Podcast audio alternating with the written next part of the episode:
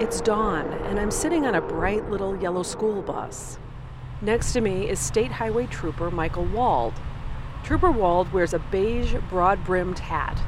He guzzled a bottle of Diet Mountain Dew for breakfast. Uh, right now we're in uh, rural McKenzie County um, doing trooper on a bus. This is Trooper Wald's first time on the bus. The Highway Patrol started the program in December because of the area's chaotic traffic. And I'm going to be watching for any violations, any people passing the bus with the stop arm out, um, overtaking the bus, uh, just making sure the kids stay safe as the school bus picks them up and drops them off at school.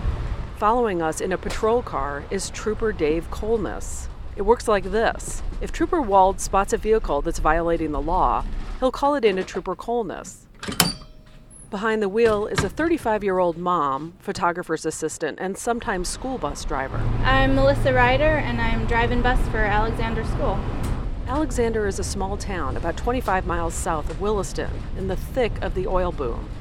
Melissa is transporting her three kids, plus another six she'll pick up along the way. Just nine students over a 44 mile route. It takes about an hour each way.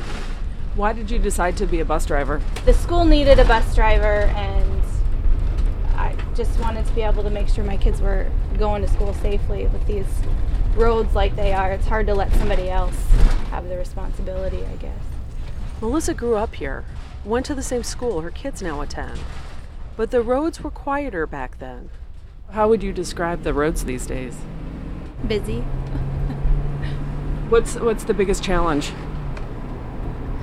Um, I guess just the amount of traffic and you know, some mornings I can get on and off the highway easily. There's no trouble at all. Some mornings I have to wait a long time to get on. So how has it changed in your lifetime? Well, I don't dare walk across the highway to get my mail anymore. On the drive to school, we pass oil rigs and pumps, trucks and more trucks. A sleepy third grader climbs aboard. I ask him how he likes having a drilling rig near his front yard. I don't really like anything about it How come? because there's too many trucks on the road. What happens when there are too many? We might get in an accident. We have to pull over and stop and stuff so we don't get um, hit in the windows by rocks. A few older kids get on. They do a double take when they see Trooper Wald. Why are you in here? To keep you guys safe. I'm here. I'm here to watch to make sure nobody passes the bus when you guys are getting in and out, so to make sure nobody hits you guys. Ow! What do you think of that? Cool. Cool. Yep. Yeah.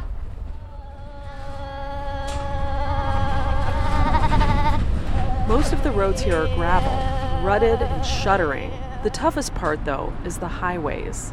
Um, there's just a semi that came off a county road, so we'll slow down and let him get going. More people are dying in traffic accidents in oil country than anywhere else in North Dakota.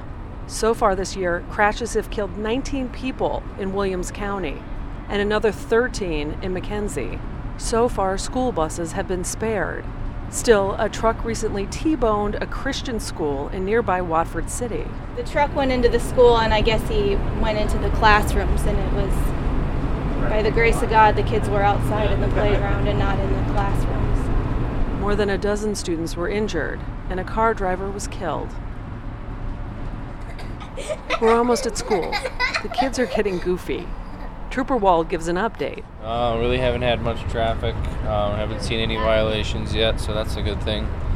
Um, expect a little bit more traffic this morning, but so far so good. The trip ends without incident. Melissa sends off the littlest one with a little extra help. So heavy. You got it? You know, Can I help you? it's so heavy. So heavy. all She right, has seven hours before she climbs aboard her yellow school bus again and heads back into the hectic traffic of western North Dakota. For Prairie Public and the Black Gold Boom Oil Series, I'm Diane Richard.